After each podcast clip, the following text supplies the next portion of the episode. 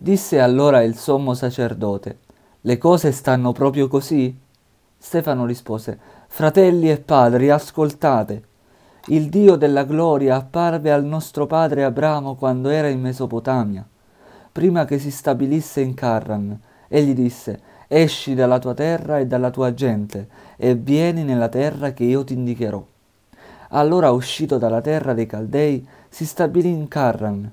Di là, dopo la morte di suo padre, Dio lo fece migrare in, quel, in questa terra, dove voi ora abitate.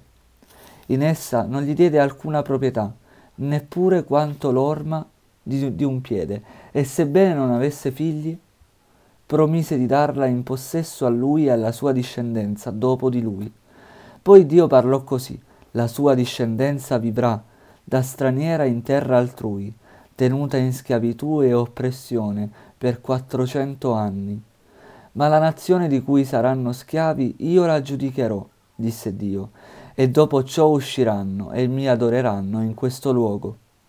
E gli diede l'alleanza della circoncisione. E così Abramo generò Isacco e lo circoncise l'ottavo giorno, e Isacco generò Giacobbe, e Giacobbe i dodici patriarchi, ma i patriarchi, gelosi di Giuseppe, lo vendettero perché fosse condotto in Egitto. Dio però era con lui e lo liberò da tutte le sue tribolazioni e gli diede grazia e sapienza davanti al faraone, re d'Egitto, il quale lo nominò governatore dell'Egitto e di tutta la sua casa. Su tutto l'Egitto e su Canaan vennero carestia e grande tribolazione. E i nostri padri non trovavano da mangiare. Giacobbe, avendo udito che in Egitto c'era del cibo, vi inviò i nostri padri una prima volta. La seconda volta Giuseppe si fece riconoscere dai suoi fratelli e così fu nota al faraone la stirpe di Giuseppe. Giuseppe allora mandò a chiamare suo padre Giacobbe e tutta la sua parentela, in tutto 75 persone. Giacobbe discese in Egitto, egli morì, come anche i nostri padri. Essi furono trasportati in Sichem, e deposti nel sepolcro che Abramo aveva acquistato pagando in denaro dai figli di Emor a Sichem.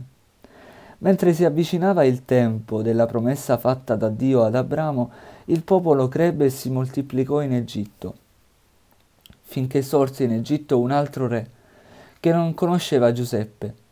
Questi, agendo con inganno contro la nostra gente, oppresse i nostri padri, fino al punto di costringerli ad abbandonare i loro bambini perché non sopravvivessero. In quel tempo nacque Mosè ed era molto bello. Fu allevato per tre mesi nella casa paterna e quando fu abbandonato lo raccolse la figlia del faraone e lo allevò come suo figlio.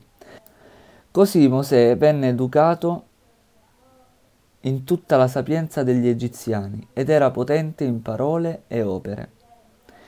Quando compì 40 anni, gli venne il desiderio di fare visita ai suoi fratelli, figli di Israele. Vedendone uno che veniva maltrattato, ne prese le difese e vendicò l'oppresso uccidendo l'egiziano. Egli pensava che i suoi fratelli avrebbero compreso che Dio dava loro salvezza per mezzo suo, ma essi non compresero. Il giorno dopo egli si presentò in mezzo a loro mentre stavano litigando e cercava di riappacificarli disse, Uomini, siete fratelli, perché vi maltrattate l'un l'altro? Ma quello che maltrattava il vicino lo respinse, dicendo, Chi ti ha costituito capo e giudice sopra di noi? Vuoi forse uccidermi come ieri hai ucciso l'egiziano? A queste parole Mosè fuggì e andò a vivere da straniero nella terra di Madian, dove egli ebbe due figli. Passati quarant'anni, gli apparve nel deserto del monte del Sinai un angelo, in mezzo alla fiamma di un roveto ardente. Mosè rimase stupito di questa visione e, mentre si avvicinava per vedere meglio, venne la voce del Signore.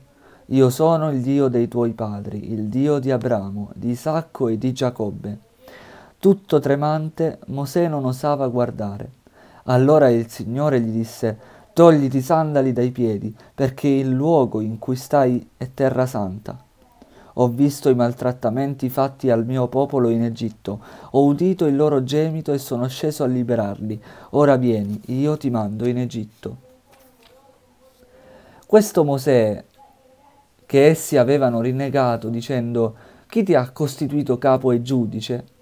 Proprio lui Dio mandò come capo e liberatore per mezzo dell'angelo che gli era apparso nel roveto.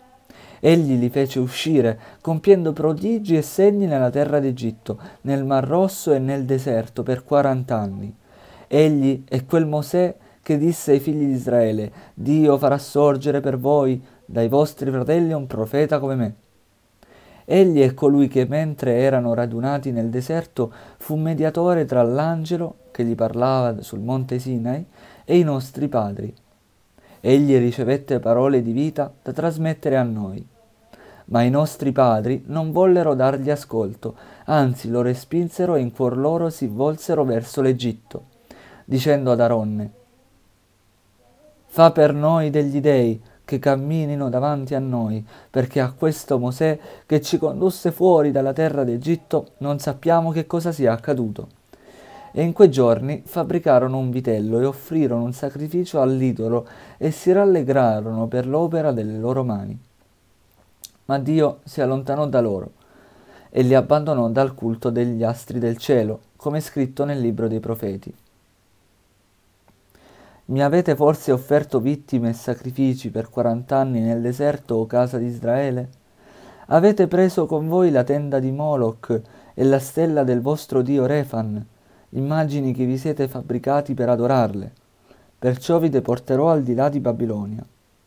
Nel deserto i nostri padri avevano la tenda della testimonianza, come colui che parlava a Mosè aveva ordinato di costruirla, secondo il modello che aveva visto.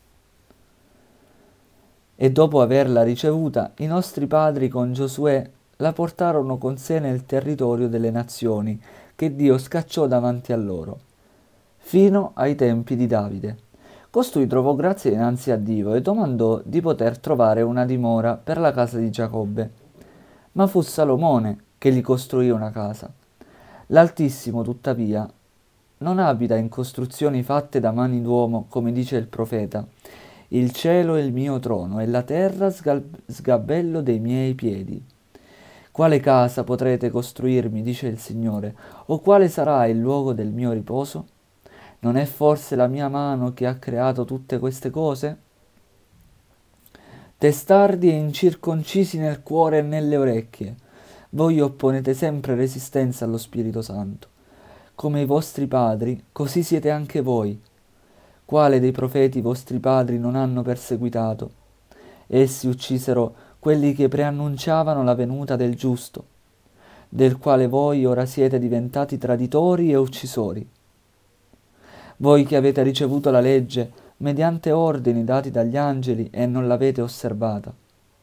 All'udire queste cose erano furibondi in cuor loro e digrignavano i denti contro Stefano.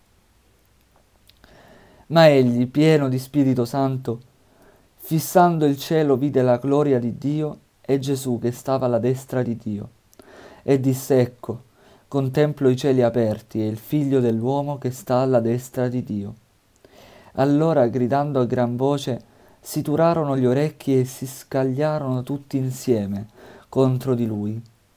Lo trascinarono fuori dalla città e si misero a lapidarlo.